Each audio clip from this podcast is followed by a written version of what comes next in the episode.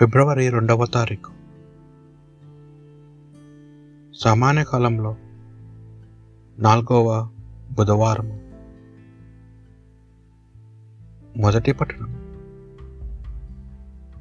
ప్రవక్త అయిన మలాఖీ గ్రంథం.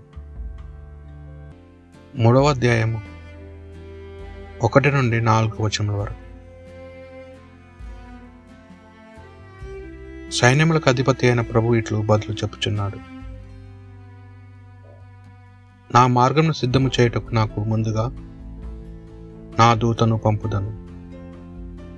అప్పుడు మీరెదురు చూచూచిన ప్రభువు దీనులను దేవాలయంకు వచ్చును. మీరు చూడగోరుచున్న నిబంధన దూత శీఘ్రముగా వచ్చును. ఇదిగో ఆయన వచ్చుచున్నాడు. కానీ అతడు వేంచే దినమున భరింపగలవాడెవడు? అతని ఎదుట నిలబడగలవాడెవడు? అతడు చాకలి వాణ్ణి సంభవంటి వాడు లోహమునలకు శుద్ధి చేయు కంసలి అగ్ని వంటివాడు అతడు వెండిని పట్టుమవేసి శుద్ధి చేయు వాళ్ళని వచ్చు తీర్పు చెప్పును. లోహకారుడు వెండి బంగారములను పుట్టము వేసినట్లే ప్రభుదూత యాజకులను శుద్ధి చేయను. ఆందోళన వారతునికి యోగ్యమైన బలిని అర్పింతురు.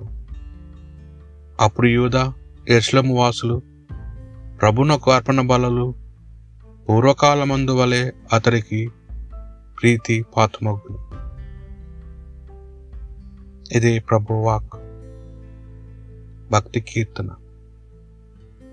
మందిర ద్వారములారా మీ తలలను పైకి ఎత్తుకునుడు. పురాతనమైన తలుపులారా మీరు పైకి లేండు. మహిమాన్వితుడైన ప్రభునకు లోనికి రానిండు. ఈ మహిమాన్వితుడైన రాజు ఎవరు? ఆయన మహిమ బలవంతుడు మహావీరుడైన ప్రభువు యుద్ధరంగమున యోధను యూధుడై ప్రభువు.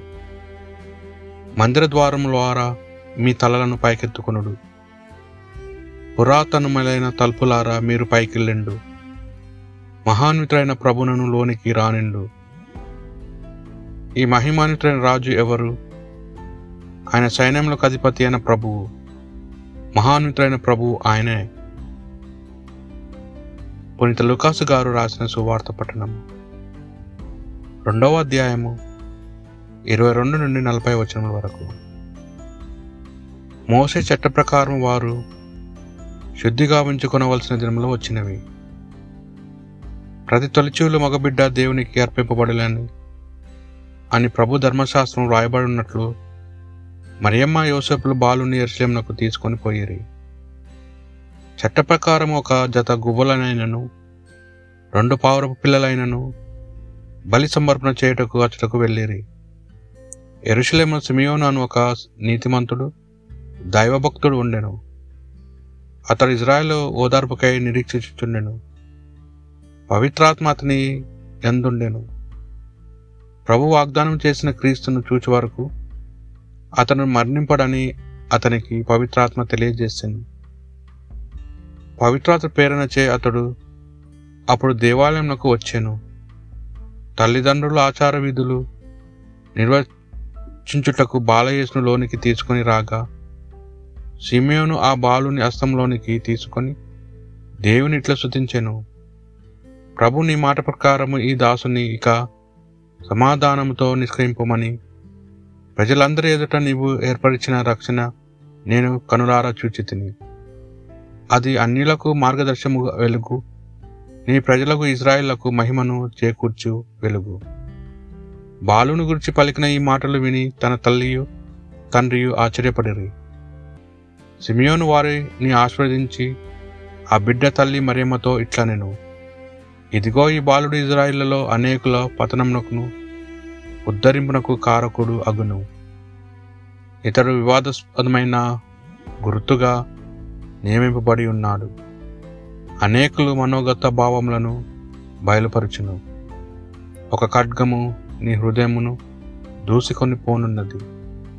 అప్పుడచ్చట అన్నమ్మ అనేది ప్రవక్త ఉండే ఉండెను. ఆమె అషేరు వంశీడగు వనాయలు పుత్రిక. ఆమె కడు వృద్ధురాలు వివాహమైన పిదప ఏడు సంవత్సరములు సంసారము చేసి ఆ తర్వాత ఎనిమిది ఎనిమిది నాలుగు సంవత్సరములు విధవరాలై దేవాలయము చెంతనే ఉండిపోయాను. ఉపవాసములు ప్రార్థనలు చేయొచ్చు రేయింబవులు దేవుని సేవలో మునిగి ఉండెను ఆమె ఆ రక్షణను దేవాలయంలోనికి వచ్చి దేవునికి దాని ధన్యవాదాలను అర్పించాను. ఎరుషలేము విముక్తికై నిరీక్షణ వారందరకు ఆ బాలును గూర్చి చెప్పసాగాను. వారు ప్రభు ఆజ్ఞానుసారము అన్ని విధముల విధులను నెరవేర్చి గలియా ప్రాంతంలోనికి తమ పట్టణము నజరేతునకు తిరిగి వచ్చిరి. బాలుడు పెరిగి దృఢకాయుడై పరిపూర్ణ జ్ఞానము కలవాడయ్యను. దేవుని అనుగ్రహము ఆయనపై ఉండెను. ఇది ప్రభు సువిశేషము.